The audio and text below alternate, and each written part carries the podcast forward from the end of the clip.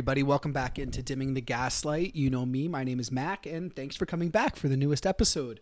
Um, before we get started, I wanted to sh- send a shout out to Tatjana Anders for last week's episode.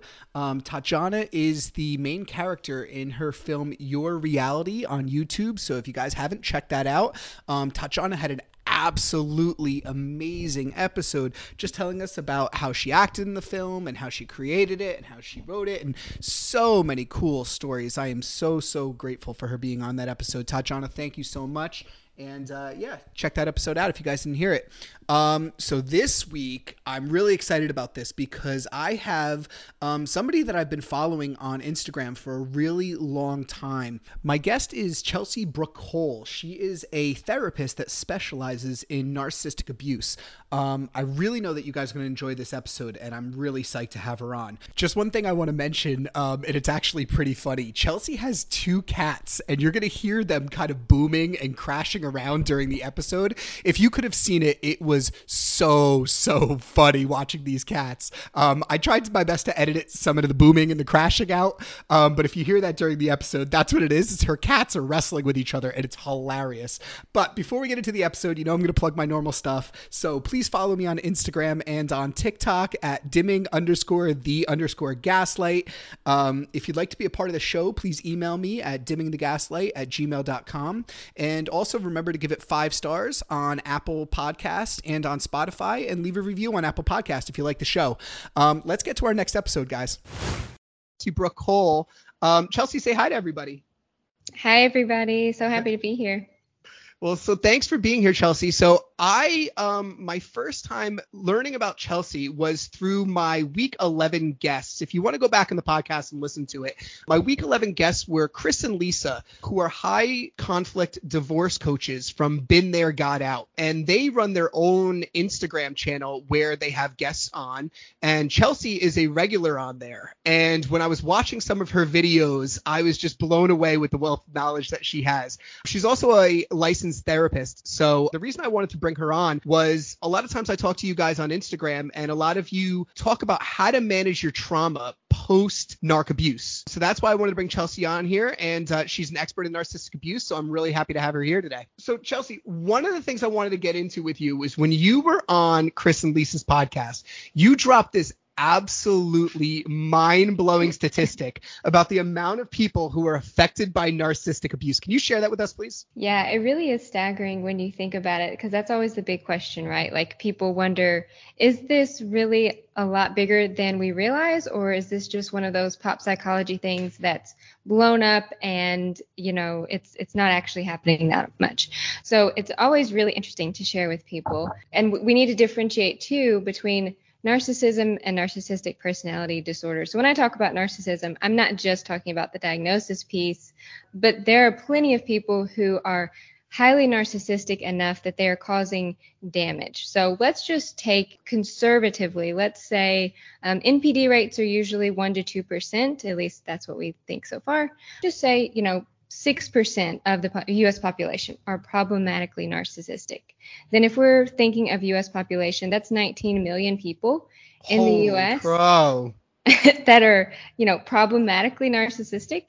And if they impact just five other people, then that's 98 million people suffering from narcissistic abuse. Holy Christ, 98 million people. And the funniest thing about it is like when we are going through this, we think we're the only people in the world and we know that there's something wrong with them, but we just can't put our finger Right. on it.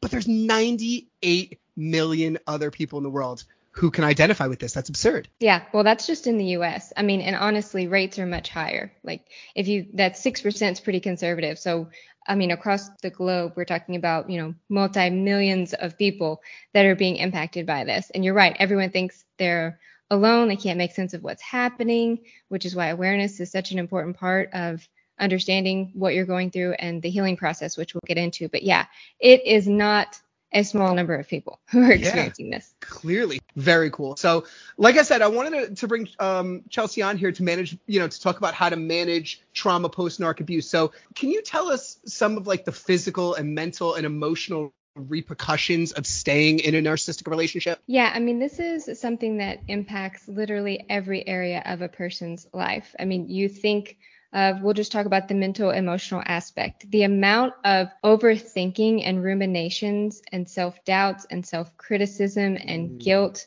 I mean, those are some of the first things that my clients often come to me with is just crippling anxiety at times, um, difficulty making any kind of decision, even like really simple decisions, because you are in a constant state of fight, flight, freeze, or fawn.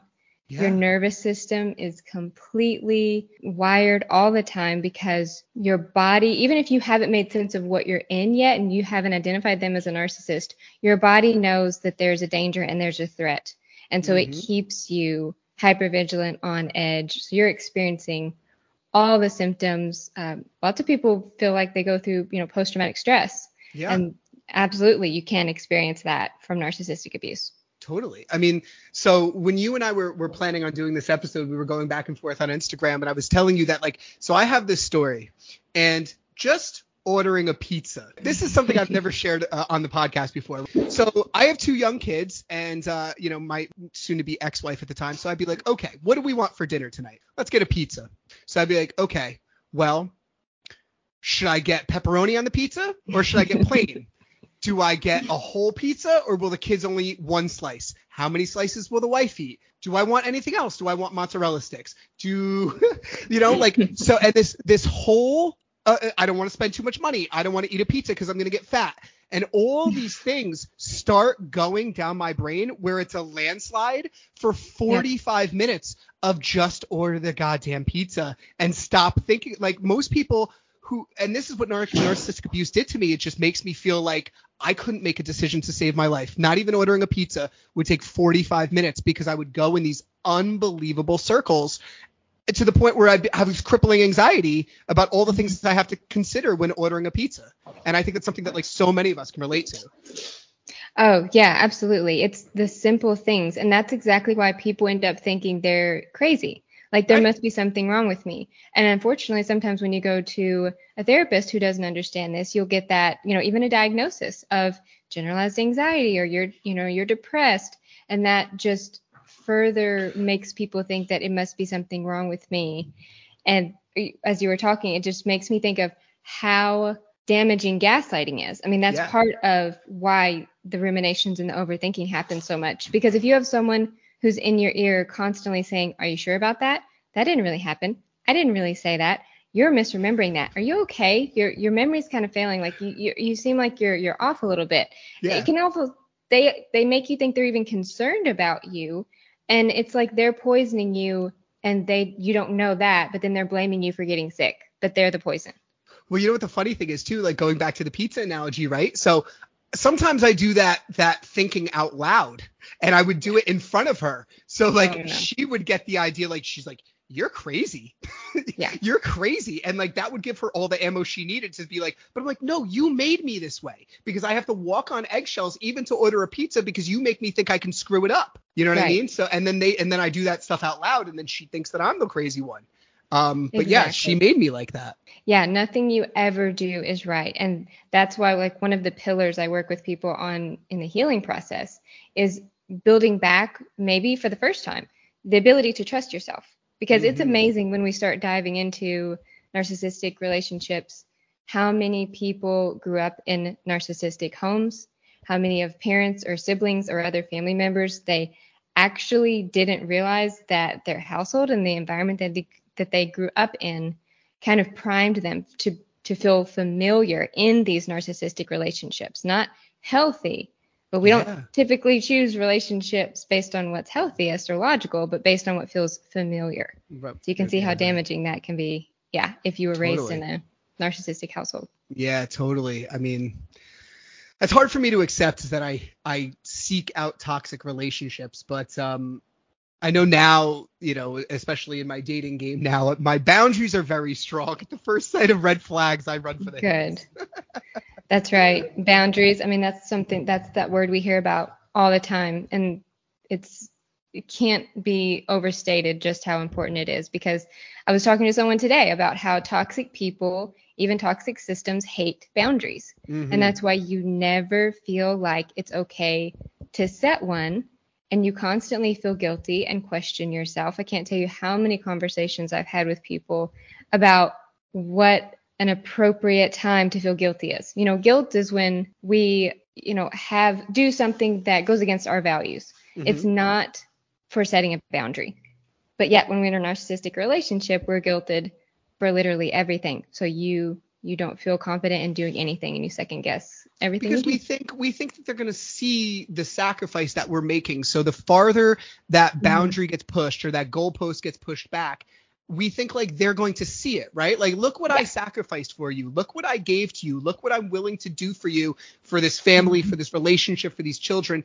And really, all it shows them is like, this is what I can get away with. This is how far I can push yes. you. And it's never yes. actually really recognized.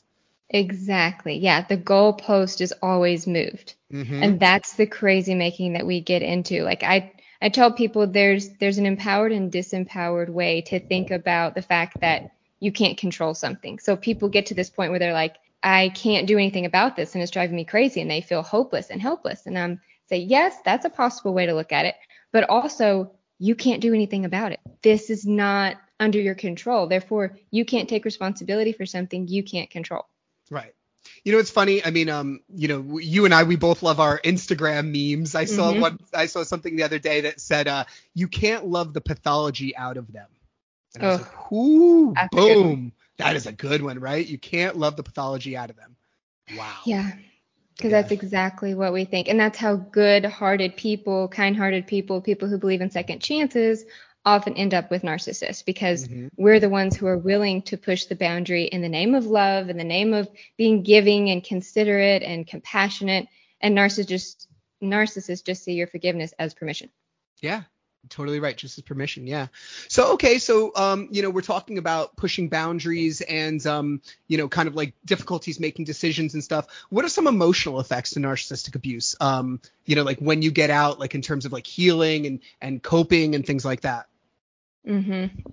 Yeah that's one aspect. And it goes it's a range. So over across the board i would say people feel anxious. That's one thing that almost everyone experiences is lots of anxiety. But it, mm-hmm. it can go from the anxious, hypervigilant, overthinking ruminations to some people feel more depressed or hopeless or sometimes numb and apathetic. Like they're almost concerned that they don't have the emotion that they should be having like they've tapped out. So I think it really depends on whether you how you typically respond to like harmful situations. So whether you're more of a fighter uh, flee, you try to get away, uh, you freeze and you go numb, or you fawn. And that was a, newer one that we don't talk about as often, but that's where we go into people pleasing mode. And we don't often think about how people pleasing can actually be a reaction to trauma or to being in difficult situations. So, especially if you've experienced that growing up, then maybe surviving in your household meant making sure everyone was okay, making yeah. sure that mom or dad or whoever the narcissistic individual was was having a good day, was okay emotionally. So you learned to think outside of yourself and think for that other person and kind of to people please and make peace in order to feel emotionally safe yourself. Wow. That's really good. That's really insightful. See, like I'm thinking as you're saying this, you know, I'm thinking about my own personal experience and um man, I, I, you know, on my podcast, I've said a bunch of times, like I, I had a false restraining order placed on me, and I was separated from my children for 42 days. I had, I have a six and a mm. three year old, and I had no communication with them for 42 days. Hardest period of my life, right? And at the time, I was on the floor. I was catatonic. I was throwing up. I was crying. Couldn't get out of bed. Um, and gradually, you know, I saw lights at the end of the tunnel when I got some legal wins, um, and I was able to disprove her her accusations. But as I'm listening to what you're saying now, my my quote unquote detox, as I like to call it, from you know that immediate narcissistic abuse was so ugly and you're just talking about people pleasing. The people that I was around saw me in that state and they've kind of held on to that a little bit. And they mm-hmm. kind of still see me. They remember those early days. And I've, I almost sort of wish that I wasn't that bad, you know? And like, I kind of wish like I was maybe a little more people pleasing to make it more palatable for other people to have tolerated my grief You know what I'm saying? I don't know. It's just something I'm thinking out loud as you're talking because yeah, those those early days were emotional and ugly and I, like I said, the only the only uh, comparison I can make to is to being lost at sea. I don't know if you've ever seen that mm-hmm. movie, um, Life of Pi, with the kid who was caught in the rowboat yeah. with the tiger. That mm-hmm. was me. I was taught, caught in sea with my tiger out there, just trying to manage. And uh, yeah, it was an emotional time. But yeah, going back to the people pleasing, I'm wondering if maybe I should have, as you were talking, I was thinking, yeah, maybe I should have been more people pleasing. Maybe I should have tried to hide it better. But you know, I probably wouldn't be where I am if I did. Yeah. No, I think everyone has their process. I mean, there are some people who are very internalized, and grief is messy. I mean, that's just the reality of it. Grief is multi-layered, and you have to go through all of those stages. And it, especially when you are in situations like where you're having to still co-parent, or you, you have kids involved, or something like that. I think there's so many more layers to it because no contact is not an option. Oh God, even low contact is difficult.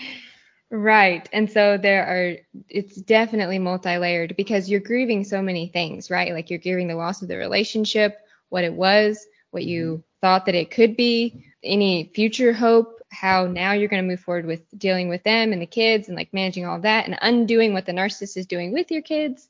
Mm-hmm. So it becomes uh, multi-layered. And I think and I think creating the new identity too. Like my identity for you know the better part of 10 years was that of a husband, was that of a father, and like mm-hmm. who the hell am I now? You know, who am I? Am I am I the narcissistic abuse recovery guy? Like who am I now? Like now I'm trying to get my life back together. You know, it's been almost 8 months since I've been out and you know, I mm-hmm. am getting my identity back. And and um, you know, it's funny. Like I, I, like the the things you hear about, like you know, go to the places you've cried and laughed now, or do all the things that they wouldn't let you do before. You know what I mean? And that's kind of where I am in this whole game now. Yes, definitely. That's certainly part of the healing process that I'll encourage people to do is to think about the hobbies they used to have or the friends they used to see or the movies that they used to watch or the food they used to cook whatever the narcissist made fun of you for, belittled you for, criticized you for, intentionally take time to do that because that is part of you uh, getting your identity back. Yeah, absolutely.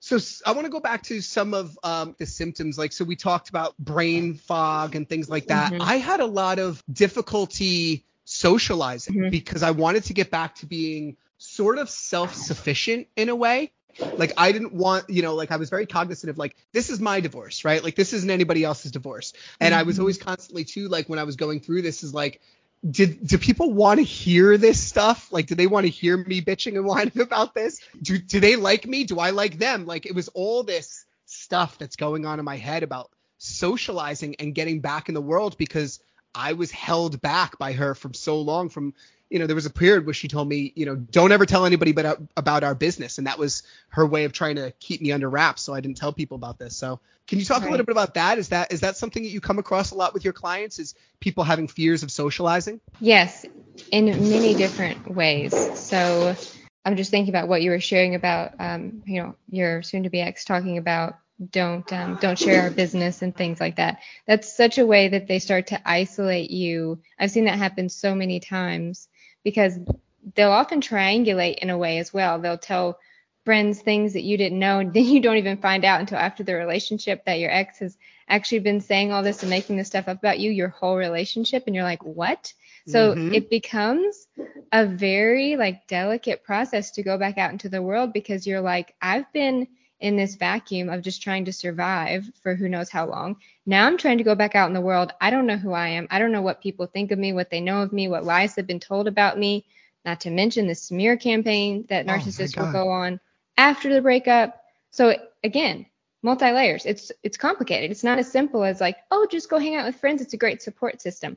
Sure, it can be, but if you don't understand why you're feeling so anxious about friends and socializing again, then it'll just be another place that you blame yourself. Yeah.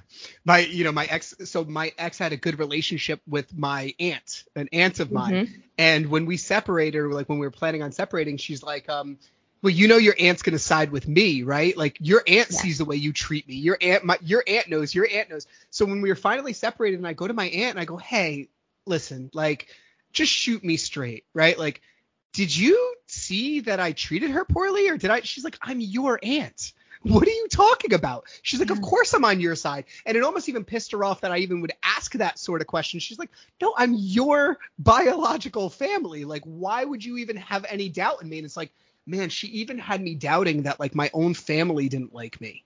Yeah. You know, my my your aunt sees the way you treat me. What, what did I do? I'm just fed up with you.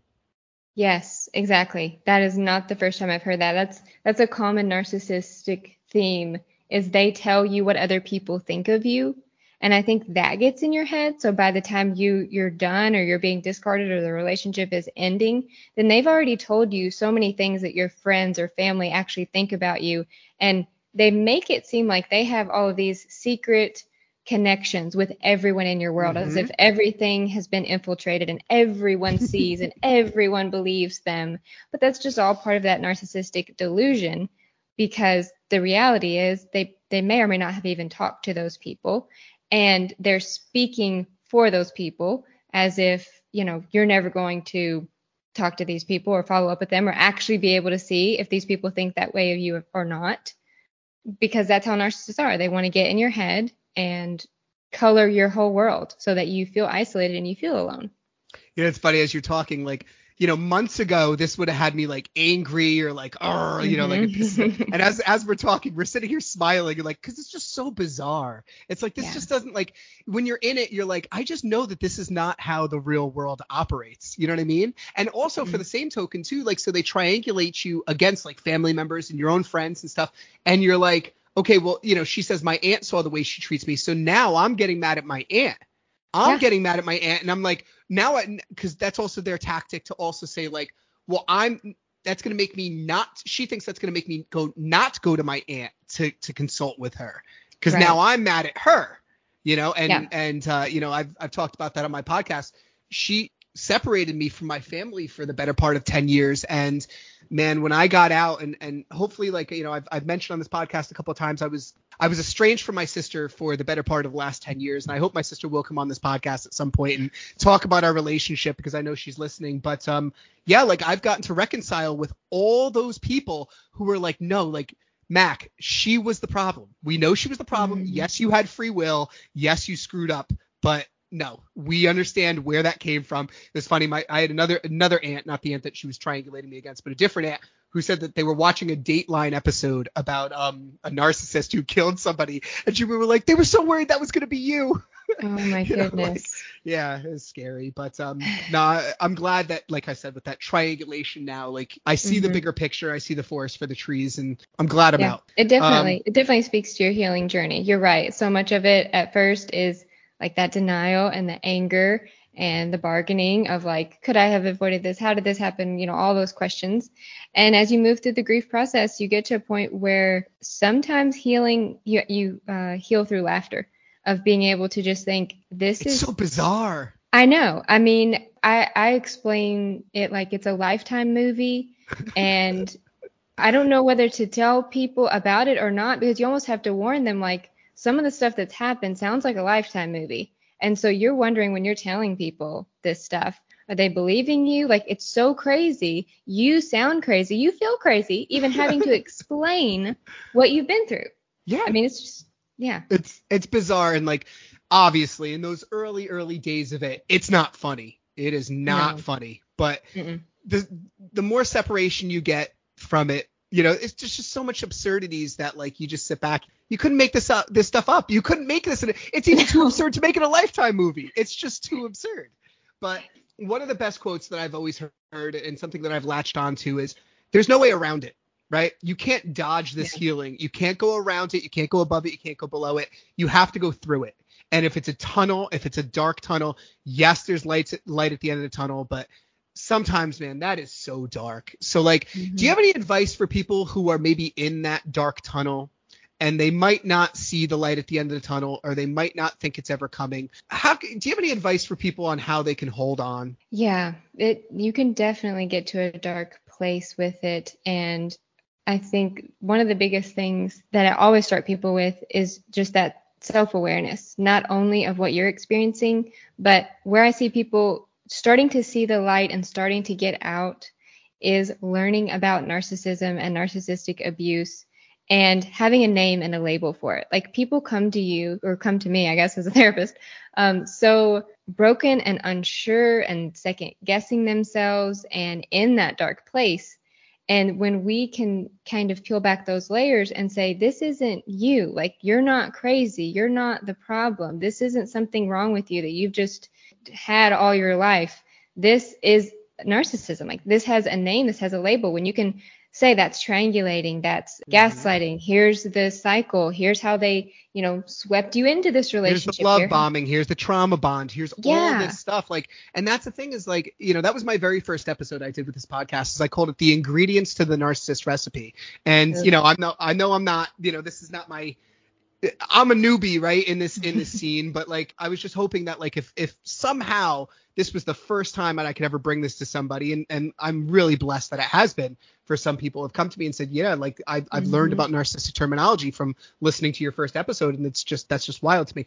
But we when we're in it, we just think like you're crazy, yeah. but like we sit back and we go, uh, now I sit back and go, oh, that's gaslighting. Oh, that's oh, that's when they got my dopamine levels mm-hmm. skyrocketing mm-hmm. just to like crash it back down. Like, oh, I remember this and I remember this and I remember this, and like it just all fits together. And and divorces are hard enough, right? Mm-hmm. Divorces are hard enough, but then you have this unspeakable, irrational abuse that like is physical and sexual and emotional and psychological. Mm-hmm. And it mm-hmm. gets to a point, it's like you, like you were saying before, you don't even know how to explain it to somebody. You get to therapy, you don't even know where to start. nope. You know? Yeah. I often describe to people because, you know, they'll apologize. Like people who've really been through narcissistic abuse will often apologize a lot and be like, I'm sorry. I know this sounds so bad. Like, I don't understand. I'm not making any sense. Like, and I'm like, no apologies needed. And it's like pulling that string of yarn and then it just keeps unraveling and unraveling and unraveling. So I tell people it is in layers and you pull one string and then it's going to tie to something else and something else and something else. But it's within that space of just being able to get it out and see it. It's like when your nose is like touching a painting, like you're standing so close to it, you can only see the little dot. Like you have to have perspective, you have to back away. And once you word vomited it all out. You've made sense of it. You have the labels. You're like, oh, I can see it. And you can distance yourself from it and know I wasn't crazy. I was in a crazy mess, but I'm not crazy. Those aha moments are precious. I love yeah. when people tell those aha moments on these podcasts of when they first discover narcissism. It's those are always good stories. Those those turning points, those breaking points are always great you know, uh, we didn't touch on this, you know, prior to talking, but maybe you could tell me a little bit about um, how to find a therapist who has experience with narcissistic abuse. Can you tell me a little bit about that? Yeah, that's such a great question. I'm glad you asked. I mean, I think it's really about just being direct and asking a therapist, like, do you ever work with narcissism? What do you understand narcissistic abuse to look like? How have you helped other people? If you have, you know, worked with clients who've experienced narcissistic abuse, I have clients that ask me that, and I think that's great because then I get to lay out hey, here's our game plan. And then they leave even our consult call with a little bit of hope that, like, okay, I can actually see the path here. So just being direct and asking if they have any experience with it. And if so, how have they helped people in the past? And number one, making sure it resonates with you. If you mm-hmm. get an off feeling about the therapist, yeah. then find someone else like use your intuitive guide i know it's difficult because when you're in a narcissistic relationship that's been squished but this is part of your healing and you get to decide who you resonate with and who you don't. You want to hear something so bizarre? Um, so right when I got out of out of the you know relationship, I I got right into therapy. It was like one of the first things that I did, but my sessions were at 11:30 at night with a therapist. It was bizarre online and we did a couple of sessions and obviously i'm like i can't do this at 11.30 at night and so i quickly switched and that was the very first thing I did. Like I was like desperate to find a new therapist, and I and I went to this woman and I said, I have reason to believe that I've been in a relationship with a narcissist, and I said, um, I'm looking for somebody who has experience with narcissism, and my current treating psychiatrist, uh, um, my current treating therapist that I'm with now goes, well, I was married to a narcissist for 16 years. I was like, when's our first session? When is our first session? Because I'm I'm there. I will sleep at your in your driveway if that's what it takes. Yes, uh, that's great. Yeah, you definitely awesome. want to hear that. Yeah, that's why I put in my story, like I'll tell people up front, I've experienced it on multiple levels. So this isn't something, and not that a therapist has to, you know, have went through everything their clients have to understand. But I think when you're in this space in particular, it can be helpful to find a therapist who has some kind of background or personal experience with it, just because, man, we get it on a deep level. And I mean, and I'm telling people things that I have to do myself and I still have to do. So it's not like is that uh, hard you know, for you? No, I, I, found it very helpful. I think this is part of why I was drawn to to be a therapist in general, is because I've always had an interest in personal development, understanding people. I'm like my downtime is, you know, listening to self-help books, reading them. I, I don't have any light reading, like so I'm helping people completely inundated with narcissism and psychology and I am like I'm always listening to books or audios and yeah, it's it's a lot, but it's basically what that's what I love, and I'm glad to be able to help people, and yeah. I help myself through helping them, and vice versa. Yeah, I mean, I, I tell a lot of people, you know, because people are really uh, gracious and, and they've helped me tremendously, and I I always say, especially, you know, I'm I'm so lucky to have this this podcast and, and to talk to so many people. But there was a version of me, like I was talking about with those detox days, there was a version of me that was laying on the bathroom floor and crying and having a towel under my head. And I was just, yeah. it was awful. And I just remember thinking, like, you know, I wish there was somebody who understood this moment that I'm going through right now and and like I'm really fortunate to have gone through that so I can have people come on this podcast and talk about their experience and I can say, you know, I went through it and here's how we're going to get through it and here's what I did and hopefully I can help you. But um do you have any advice for like slowing down your thinking when you have like that mm. high tension anxiety? Do you have any advice mm. for that? Mhm. Yeah, I often encourage people to take a few different approaches, and I like to figure out what works best for each person. But um, of course, deep breathing can be super helpful just to, from the nervous system perspective.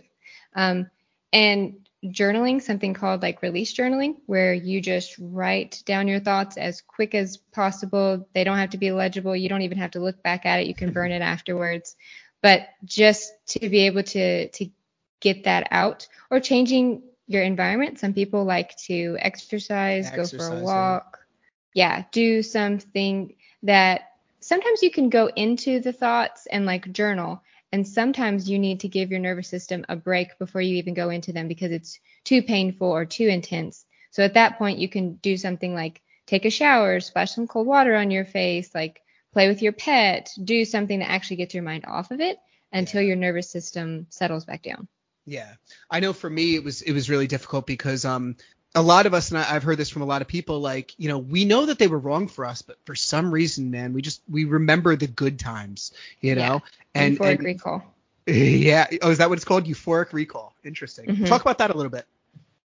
Yeah that's exactly what you're what you're saying. When you have this this feeling of logically your brain knows what has happened, but emotionally you're remembering all of those good times. And that's often what will keep people going back, keep people mm-hmm. ruminating about the relationship. And it's mm-hmm. it's associated with the trauma bond.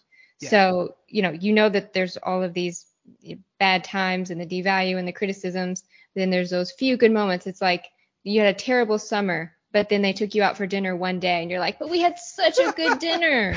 but the sky was blue. It had to be a yeah. good time. Yeah. Right.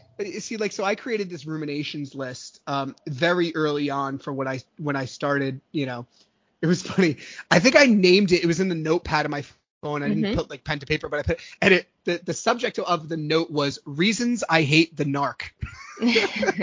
and it was just like this long list of like it could have been anything, you know, like, you know, I would go to the store and bring her home a Hershey's bar, but she would never bring me anything, you know what I mean? Like, and I would go through yeah. this whole list of things, and it was like, if this was the, you know, the proverbial tipping of the scales, mm-hmm. I could see that, like, this was a mile long. And, like, yeah, you can miss one really isolated incident, but in most cases, all those good times I don't mean to toot my own horn, but I'm the reason that they were good, not not them. I was the reason that they were good. Yeah. You know, I made some rom- romantic scenario, or I I had the idea to go somewhere. It was rarely ever them. So right. a ruminations list um, for me helped me tremendously to remember the very real bad times. Yeah, No, that's that's really great, and it's really helpful to do, especially if you are having one of those episodes of euphoric recall and emotionally you start drifting back to that and wondering about things or having feelings or, or we can, you know, kind of misremember things. Like we don't really remember it as what happened. We just remember like that snapshot good moment. So when you have that ruminations list, you can go, oh, that actually was terrible because right after that picture perfect photo, like they yelled at me about how I, you know, cooked the dinner or what I was wearing and said I would look awful. And so being able to be logical with ourselves and write that down can really be helpful when you have those moments. So Chelsey, you want to hear uh, something kind of funny? I have a, a funny confession to make. Today would have been my seven year wedding anniversary. And at this very moment, I'm talking to you. Wow. so You I'm never know. remembering, I am remembering the very bad times at this very moment because, you know, it's over Yeah. and it's okay because I have this whole clean, beautiful canvas. But yeah, anyway, right now would have been my seven year wedding anniversary as we're talking now. But this is great. this is, Yeah. I'd rather be doing this. I'm not remembering that. Yeah, it's Um, so funny how that happens. Yeah, weird, right? Oh, so going back to um talking about therapy, okay? I'm a really listen, it's 2022, okay? I'm a real big advocate for mental health and Mhm. um I'll tell you what, I had a high aversion to taking any antidepressants or meds um after this because I didn't want the stigma of being somebody who was taking medication but sometimes just roughing it through these things, the anxiety was more than I can take. And I went to a psychiatrist and I told them about my aversion to taking medicine. And I kind of like the way it was broken down to me. And I don't know if this is necessarily the most professional advice, but they said, listen, a diabetic needs insulin, right? Mhm. You need this. You need this. You're not being able to manage it. And the stigma is not really there anymore. So, um, can you speak to anybody who f- might be listening to this who feels maybe embarrassed or apprehensive about taking Mhm. medication? Because I feel like it tremendously did help me. Yes, medicine can be a, a wonderful additional um, help and support. And I think sometimes part of the reason that people are hesitant to take it at first is because they already have a tendency maybe throughout the relationship the narcissist has told them they're crazy maybe they've said before you mm-hmm. need therapy you should be on medication like you should be medicated because you're so crazy mm-hmm. so they have so many reasons why they might not want to take it. But again, this is really about you doing what's best for you and taking your power back and deciding what you need to do. So I often encourage people, you know, looking at it like it's a phase. It's not something you have to be on forever. We talked about mm-hmm. how difficult it is to make choices and to make decisions at this time. Like take it one day at a time. If you have can see that hey, I could use some medication right now to kind of reset my nervous system, to get my neurotransmitters, my chemicals all back in alignment. And you know what? A month from now, 6 months from now, I'll have a conversation with my doctor and we'll reevaluate. Just mm-hmm. if you feel like you need it, then there's absolutely no shame in exploring that and remembering that it can be for a phase. I have, you know, clients I've worked with who've been on it and then have just actually came off of it and now they're feeling great because they, their life is in a different place now. They're emotionally in a different place. So you don't always have to use it and I think that can be helpful too because people worry, well, I get on it, I won't be able to get off of it. Right. And that's not the case either. It can certainly be for a time. Yeah. Well, I like I like what you just said. I mean, it's it's for it doesn't have to be forever. It can be for a period of time and you know, I can remember being really adverse to taking it and then realizing how much it, it helped me and um it, it, just helped to make me feel a little less panicky all the time and, and just be able to to manage things and so now having some distance in between having left the relationship and also you know I've gotten a little bit of legal resolution a little bit I am starting to see the bigger picture and I am starting to see how like how we were talking a little bit about it before, right? Like you can go to the places that you've cried before now and you can laugh, right? Or like, you know, I, I, I like to say it like, you know, the dating world is wide open, you know, like you can move Mhm. on. There is life after divorce, life after narcissistic abuse. You know, they always told you, you know, I got this a lot like, who else is going to love you? Who else is going to put up Uh. with you? And like, it's like, there's billions of people in the world. You know what I mean? Like, you are not a lost cause. And I know for me, like, I- I've been using it. I'd say for the better part of like two to three weeks now. I've been saying life feels like a big white clean canvas, and I can make this life whatever I want to make it. Do you have a lot of clients that come to you and you know eventually like is that kind of when they go off on their own and like try to pave their own road and and and uh, you know move on with their lives? Mm-hmm. Yeah, I was just thinking that is a great healing place to get to because basically you have removed the narcissistic layers, you've done the healing work, and it's a process. You know, it doesn't mean like it's a checklist and like, oh, I'm done with narcissistic healing now. Like, it's something that we'll go back to from time to time. But yes, it's absolutely a place you can get to when you start to feel like, you know, I can make my own choices and my own decisions and I can think the thoughts I have and have the feelings I have, and I don't have to feel guilty for them, and I don't have to justify or explain myself. I think that is some major healing, is being able to just take the time to say, when you can get to the point where you can say, I can have my own thoughts, I can have my own feelings, Yes. and I don't have to justify them to anyone. Yeah, and you know it was it was a big thing for me too um, because you know we owned a house together. Um, I'm doing this podcast from my one bedroom apartment here, and do you want to know what? I had a full home, and I'm in this one bedroom apartment all by myself. And all this is mine. You know what I mean? Like I got to decorate this. I have all my furniture. Like I can set up my music and my sound bar and my coffee and like I could cook my food and like oh my god, it like that feeling i had a, i had a listener actually um dm me last night and she said you know i just wanted to tell you that i just closed on my brand new house and i'm here Oh. decorating i swear to god like i got choked up just reading this because i'm like i know that feeling of like when i moved into this one bedroom apartment i didn't even have a bed I just put blankets on the floor and I replicated this thing that I saw early on in this in this whole narcissistic recovery game and it was like sometimes narcissistic abuse starts off like this and it was just blankets and a pillow on the floor and that's all I had and I was so Mhm. happy. I was so happy that I had these blankets and sheets sitting on the floor and I'm not with somebody that like I was worried was going to kill me in my sleep. You know what I mean? So Yeah. um, Yeah. Yeah. it's it's so nice when you finally see that big picture, the blinders come off, and you realize there's a life out there, and I'm gonna make Yeah. that life mine. You know? Right, because the narcissist has you in such a small world view. Like they want to become your reality.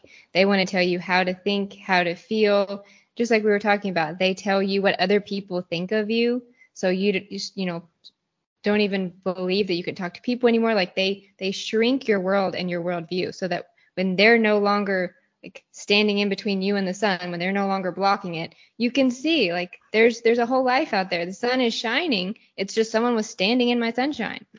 oh my! i've used that analogy before. That's so funny that you say that. All I had to do was Yeah. just take the eclipse away, and Exactly. holy God, the world, everything the sun touches is just beautiful. The, the the sky is bluer, the grass is greener, the coffee is better. Like it's just everything is so much better in life. It's amazing. Well, Chelsey, listen, I've really enjoyed talking to you. Um, you know, for the past uh, 45 minutes or so. We're heading on out. Is there anything you want to leave the listener with before we end? I would just encourage people to follow your intuition and not to ignore those gut feelings that you have, whether you're in the beginning of a relationship, in the middle, toward the end. If if we could learn one thing, it's to trust your intuition, and that would save us so much heartache from getting into relationships, and even while we're dealing with them. To stop gaslighting yourself by Mhm. trusting your intuition. I love that. That is awesome. Yeah. I mean, they had us stopping us from trusting our own intuition intuition for so long Mhm. that it's all you now, baby, and keep going because it's it's so good. It's so good. It's so good. Well, listen, Chelsey, thank you so much for doing this with us. Um, if you guys want to follow her, she's on Instagram. You can follow her at Chelsey Brooke Cole. So that's C H E L S E Y B R O O K E C O L E on Instagram. Uh, you can rewind that a little bit back if you want to do it again. but um, listen, thank you so much for doing this. I was really looking forward to to doing this with you. So uh, I appreciate you taking the time with us today. Absolutely. So happy we could. Awesome. All right, everybody. Until next time.